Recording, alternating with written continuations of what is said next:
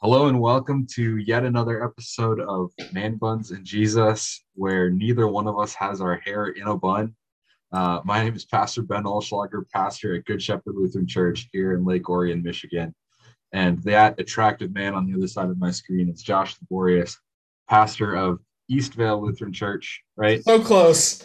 Edgewater Lutheran Church. Edgewater Lutheran Church, Eastvale, California. I keep keep getting those. And my backwards. hair is now up in a bun. So his hair is now up in a bun. I have no hair tie, so that's not happening on my end. I have liturgically uh, colored hair ties for the season of Lent. Same.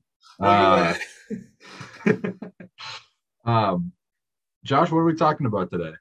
Today we're we are talking about small groups, um, which if you probably if you've been in the church for any length of time, you've had some sort of interaction with either being in a small group or maybe being pressured to be in a small group or being told that small groups are stupid. Um, and they get branded all sorts of different, I've heard them called life groups. Uh, I, I've been trying to maybe call them something along the lines of community groups. Some people just call them groups. It's small groups. It's, uh, house churches. I've heard that term applied to a small group. Yeah. Uh, Christ care groups is another one I've heard. Um, although I hmm. think that's like a specific brand, maybe. Anyway, so we're, we're going to talk about small groups and and more specifically, um, we're going to talk about kind of the value of them when they are done well, and some of the things that people mess up a lot with small groups. Um, and I didn't tell Ben any of this, but this is something that like I've I've put a lot of, of thought into. I'm actually thinking of making this a pretty serious part of my my dissertation eventually. Um, like this is something I, I think that it is a really important part of of ministry in the church today but I think, especially in Lutheran churches, I think a lot of pastors get frustrated that it doesn't work like they want it to work, and they kind of just bail on it. Um, so, so just a couple of to, to kick us off. Here are some of the benefits I see of having a, a well organized small group system. Mm-hmm. And, and the first is that you, have people regularly in the word in a way that does not require more time commitment from your pastor. Right? Because in a small group, except for the one I am part of, I am not teaching, I am not leading. I, I mean, I'm providing materials for, but that's that's very much a, a multiplication of efforts, right? If I want write a single Bible study series, I have now pro, like I can use that for five different groups, right? Um, so it provides that additional time in the word. But I think what is what is almost uniquely valuable about the small groups is as they grow, that word can speak into your life much more directly. So so if I'm if I'm preaching a sermon and there are 60 people in front of me, um, there is only so much I can do to bring that into each individual person's life. Right? Because that's 60 different people with 60 different lives that have 60 different needs. Um maybe not 60 different everything okay? But but there's a lot of diversity there. Whereas if you're sitting in a group of like eight people and you're talking about a passage from james or matthew or whatever and those eight people are familiar with their life with each other's lives you can have a conversation about how does this actually apply to me as an individual, to my life specifically. Um, so that's kind of more of like the the bene- the the benefit to kind of our faith and how we apply to our faith. But what what's actually I think maybe even more value about valuable about small groups is it's giving you a a more relationally based Christian community you have people if you show up to small like if you show up to church and you're worshiping with 100 people it's not always super appropriate for you to say i've had a really bad week i need everybody to stop and pray for me but if you show up at small group and and you've had a really tough week that, that's a perfect place for you to say, guys, I'm really struggling right now. Can we pray? So it, it gives you that smaller community space where you can be lifted up in prayer, where you can be supported, where you can where you can have those Christian friendships that are so important, that are so critical, that maybe are tougher uh, to really carry out in a larger setting. Mm-hmm. So those are some of the benefits I see just right off the top for for small group ministry. What do you think, Ben? Am I am I am I in the ballpark? No, I think I think where you've um or where your head is going is, definitely like the the primary like the primary and most obvious benefits of, of small groups. Um, anytime that you take a larger group and, and start to chunk it down and let the relationships develop in a smaller setting, you're gonna get tighter uh, tighter relationships. You're gonna get deeper relationships, um, and you're gonna have more opportunity for, um, in some sense, oversight and growth. Um, I mean, that's why traditionally a lot of the Lutheran Church Missouri Synod churches, uh, which we are a part of, um, have assigned elders to a portion of the congregation, right? Because if you have one elder that you are reporting to in a congregation of, you know, say if you're at a congregation of 250 and they have 10 elders, each of them has 25 people that they're responsible for um, ministering to. That's a lot easier than one pastor trying to minister to those 250 people. Um, and when concerns rise above the the capability of an elder, which is no offense to our elders, but often pretty quickly, it's easier to pass one person out of your 25 up the chain than you know have everyone coming directly to the pastor for everything. Um, and so th- there's definitely some of that even historically in terms of the, the benefits of, of shrinking things there.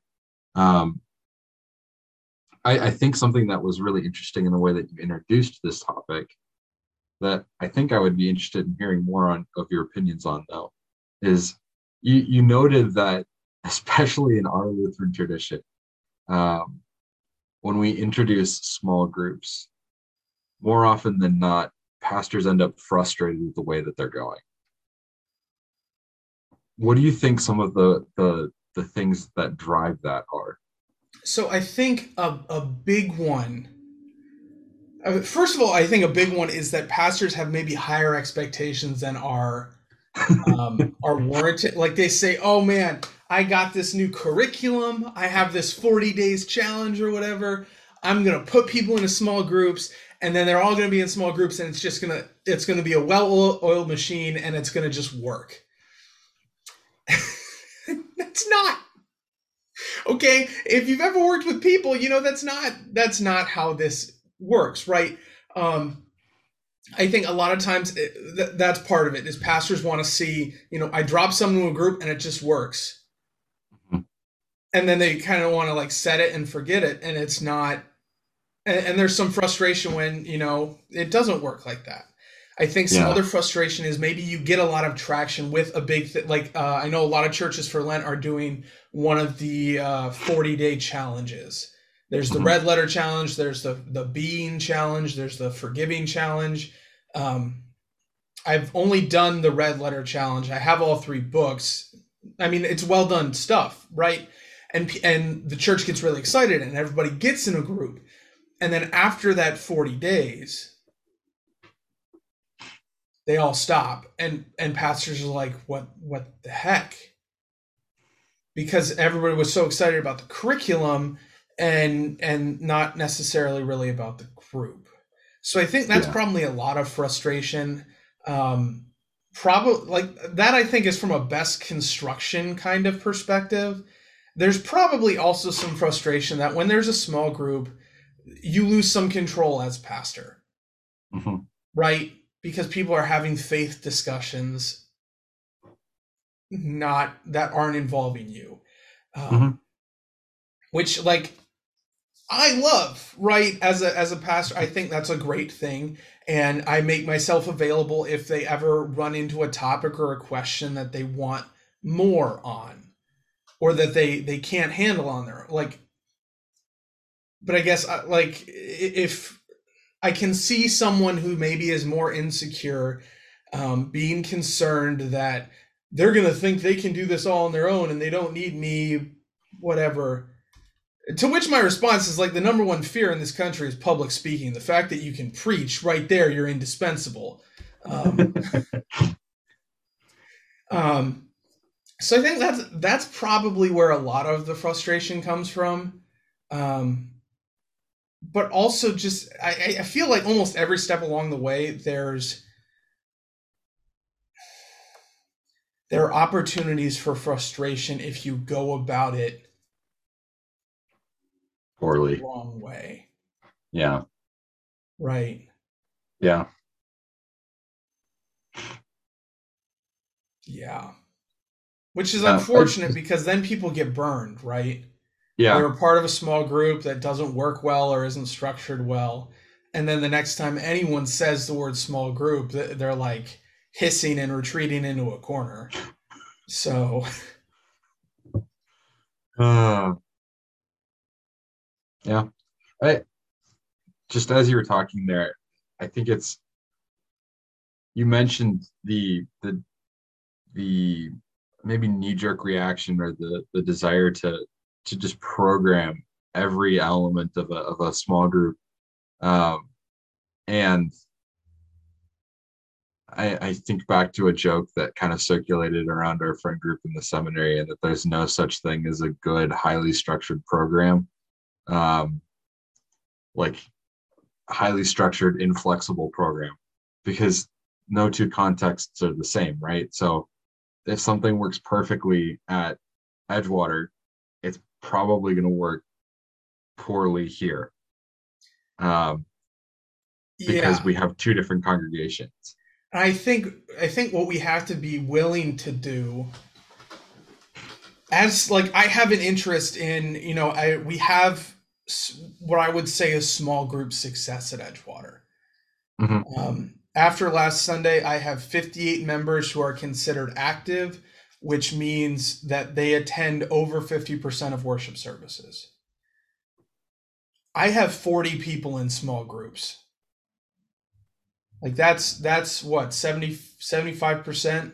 No, 66%. Um, a little yeah six yeah 66 67% like that for a lutheran church is an astronomical number mm-hmm. and i have some interest in saying well is there a way that i can i can can this success be duplicated elsewhere mm-hmm. I, like I have, I have some interest in that I, at very least curiosity but you know i have friends we both have friends coming out of the seminary and they they show up at their new their new place and their task is small group ministry. They're like, hey, new seminarian, get this done. Figure out this hmm. problem that no one's been able to solve for mm-hmm. decades. Um, so I have some like, how can I, what can we take away from what Edgewater has done that would actually be robust in different circumstances? And I think I think you're 100% right. You're not looking for a structure. You're not looking for a way to do it. I think what what you can pull, what you can say this what what does sm- successful small group ministry take?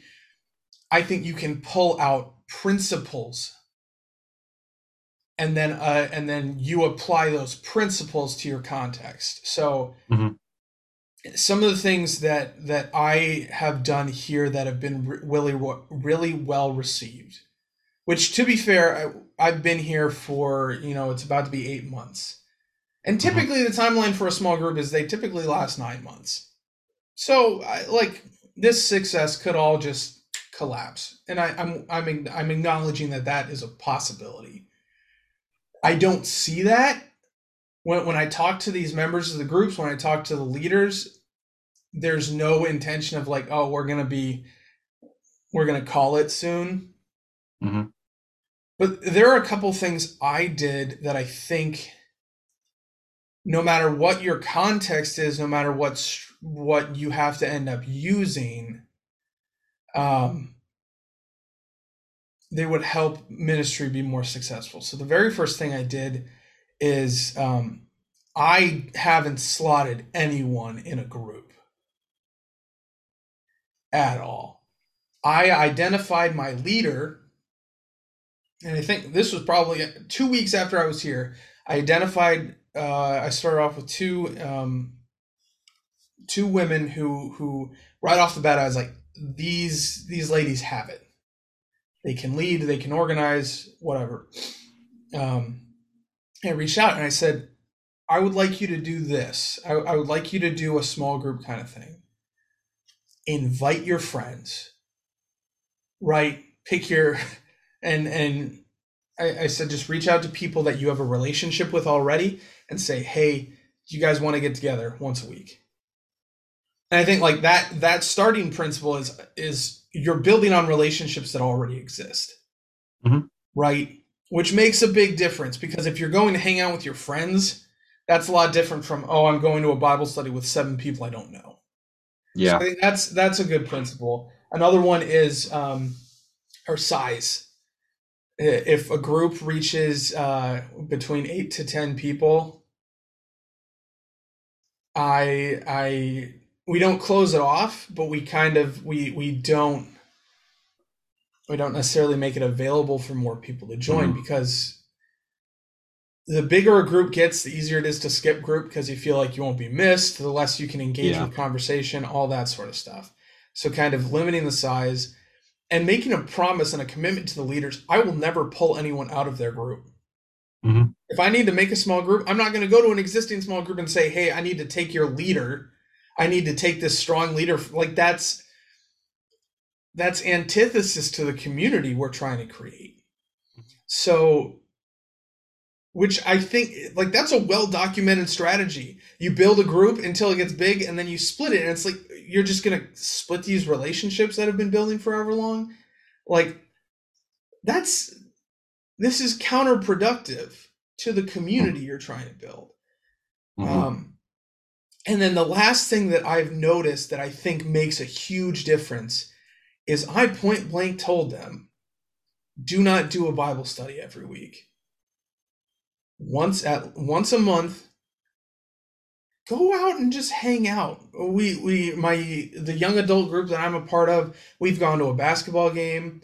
We've gone to we we intended to go bowling and then we found out that apparently bowling's the only thing to do on Sunday nights in uh, in Norco, California, and there was an hour and a half long wait to get a lane. So we we got ice cream instead.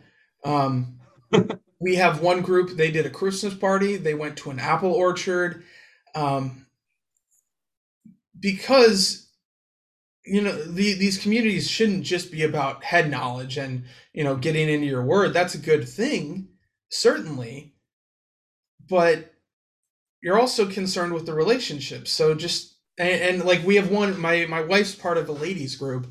Um, and I think their their last social thing was they just they just showed up at the same house they always meet at, but they just sat and talked for a couple hours.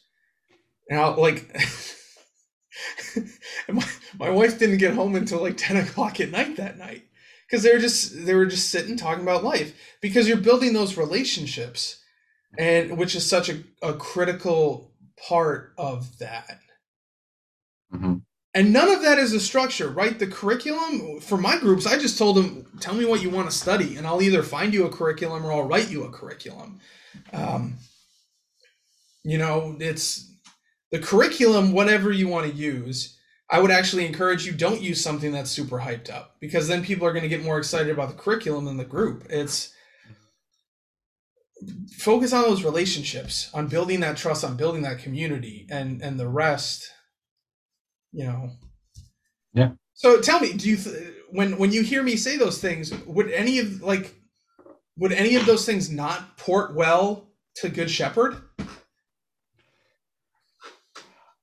No, I think I, I resonated with pretty much everything you were saying. Um, when I was on Vicarage, they gave me the responsibility of, you know, here's a church you've been at four months.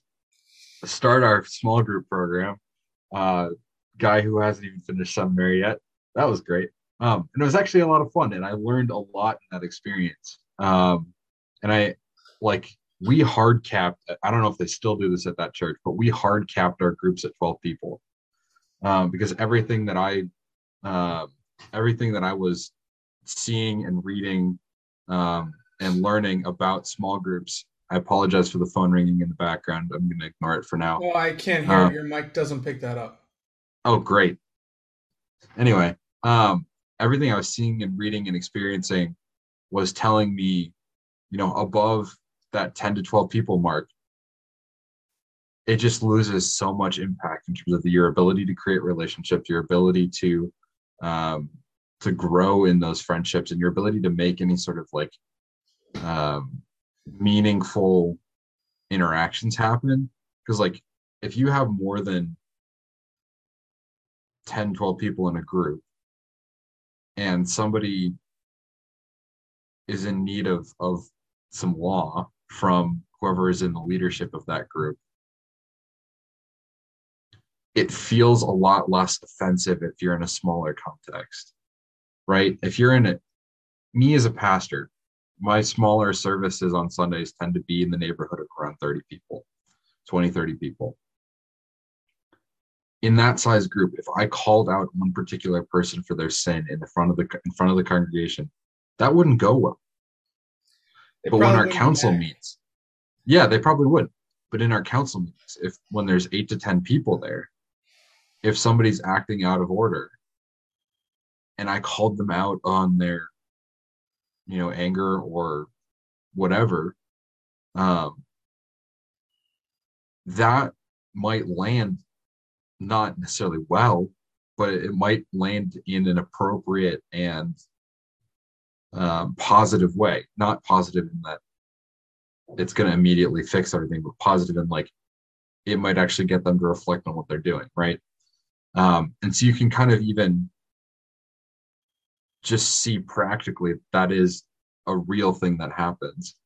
Um, and then the other thing that I, I really resonated with from your description was the fact that it shouldn't always be about Bible study. Um, because, yes, understanding our God is incredibly important, uh, and diving into scripture is incredibly important. Um, but sometimes, like, if you look at the way that the the the New Testament church modeled itself, yes, they got together for studying the scriptures. Yes, they got together for prayer. But they also got together to eat.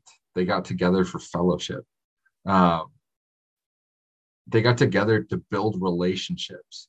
Um, and it was uh, i had a cheat sheet that i handed out to all of the the small group leaders that i was training uh, over vicarage. And one of the four uh, like key things to try and incorporate into your small group as much as possible in all caps was food. Um, because eating together is, is one of the like how do I put this? It's it's something that's incredibly personal and even to some extent like um uh I'm blanking on a word here, but like there's just a level of of closeness to the to sharing a meal with someone that that really can help grow and foster a relationship um, and you know when the food is good makes it even better too. Um, so yeah that, that's definitely where my head was going right off the bat. Um,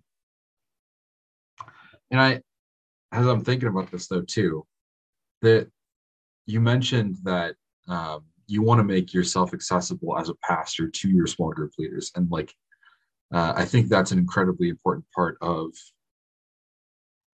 simultaneously being willing to step away and let people uh, take charge of those groups. Because like you said we want to be able to take something off the pastor's plate in terms of some of that spiritual formation and care. But at the same time that's a an act of faith on the part of a pastor to uh, relinquish some of that control in, in the, the educational sphere of the congregation so how do you balance those things in terms of the way that you communicate with your small groups um, to ensure that they're doing things in a healthy way, uh, in a faithful way, and to make sure that you're not causing division in your congregation. Because sometimes that can be a result of a small group. Is small group goes off, they lack oversight, or they lack humility, and all of a sudden you have you know either a group that is approaching the church in, the, in incredibly political using that in the um the like active sense they they try to run the church from their small group or they just leave. So how do you how do you deal with that? So i think the a big part of it is on uh on some level it is important to watch to to have a handle on what material is is being uh, put forward. Right.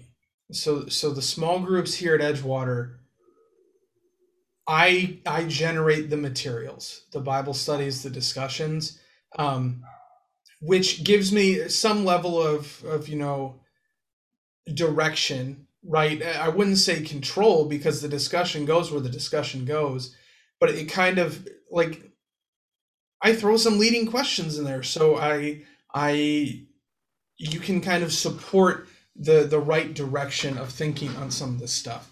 Um, the other thing I haven't done yet, but I, I have an eye to start doing, um, is kind of rotating through the small groups and say say the leaders, hey, I'd like to come in and show up at your group for for a week and just do kind of an ask the pastor kind of thing.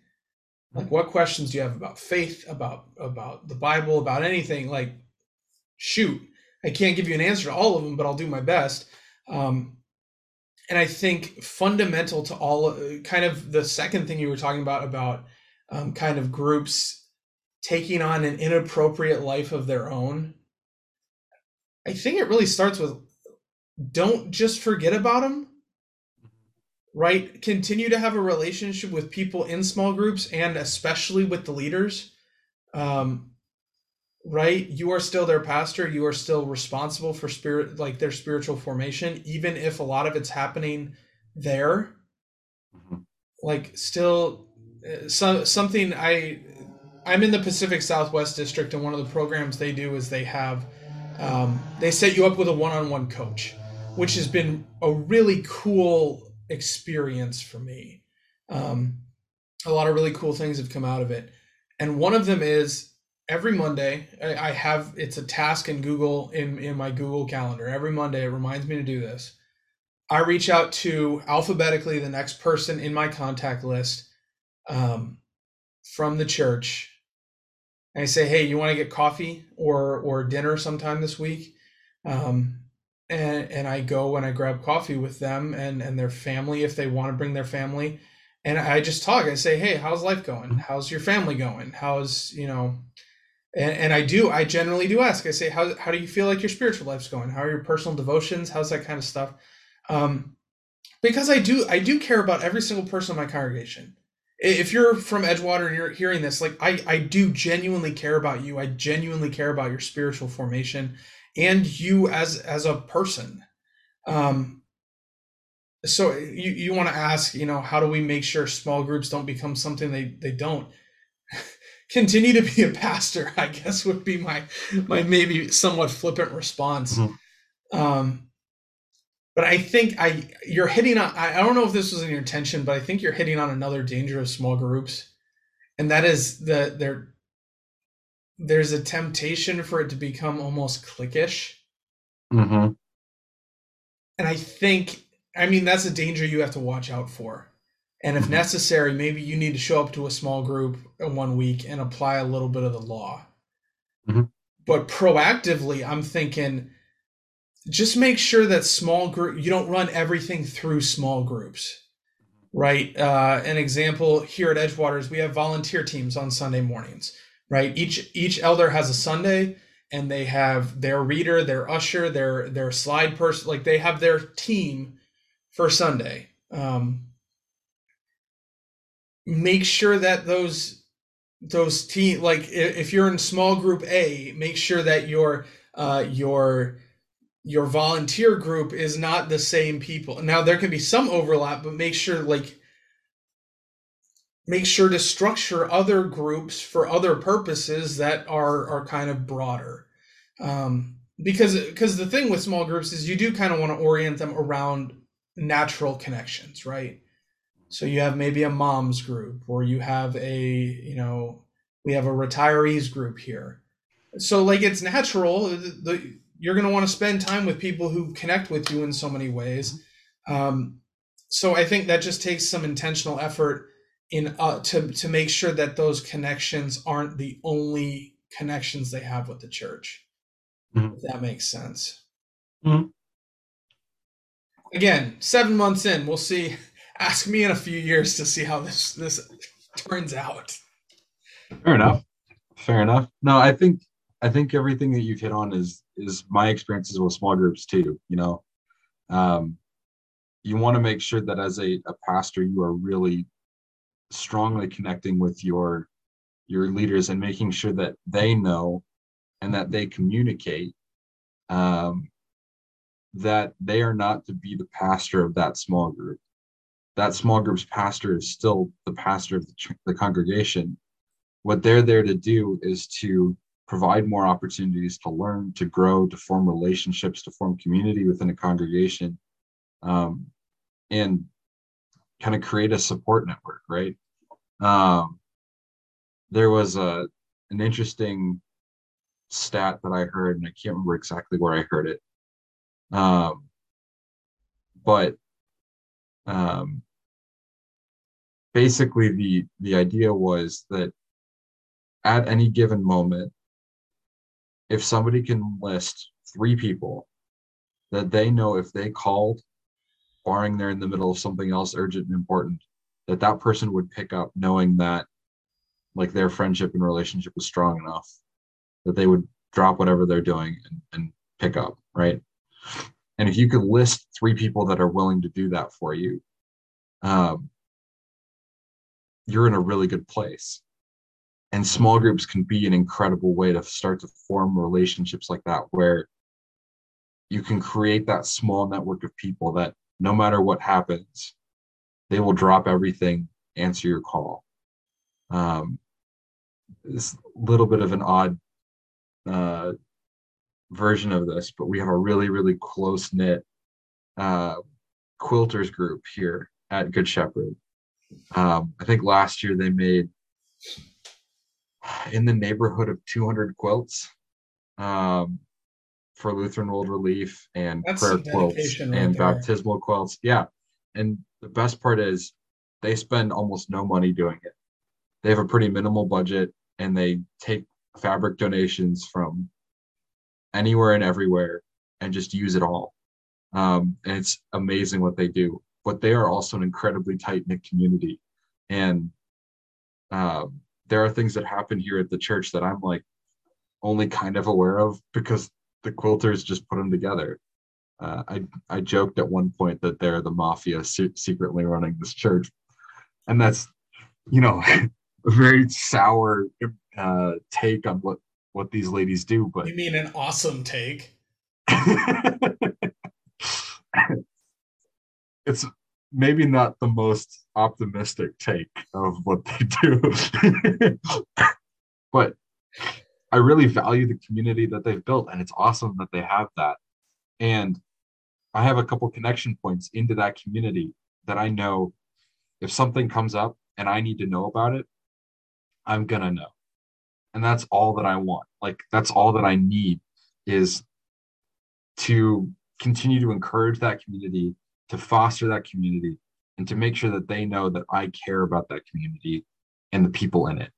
Um, and I, I'm, I'm hoping to continue doing that in different places around the church and, and fostering that kind of community. But it, it also helps that our quilters group is like maybe a quarter or a third of the church. So, yeah. And I anyway. think I think what that kind of to me that illustrates is the value of community it doesn't have to be built around we meet once a week and do a bible study right? Um, it can be hey we all like to quilt let's do that. I have i have a guy he has a bunch of uh, dudes who like to smoke cigars. They go out on his cigar deck and smoke cigars. Like that's that that's a small group community right? Um at least on some level. And there's a and and I'll have to let you know how this goes because I have really high hopes for it. Um, we're we're starting a small group here that they're just going to get together and watch sports, and I'm writing devotions for them during you know halftime or period break or or whatever mm-hmm. baseball has if they have a season this year, um, so that oh, so that there's there's that Christian uh, community and there's an aspect of of kind of we're reflecting on God's word at least a little bit, but they're just going to meet together and watch sports. Because some people that's you know that's that's how you want to build community. And honestly that sounds pretty pretty awesome to me. So yeah.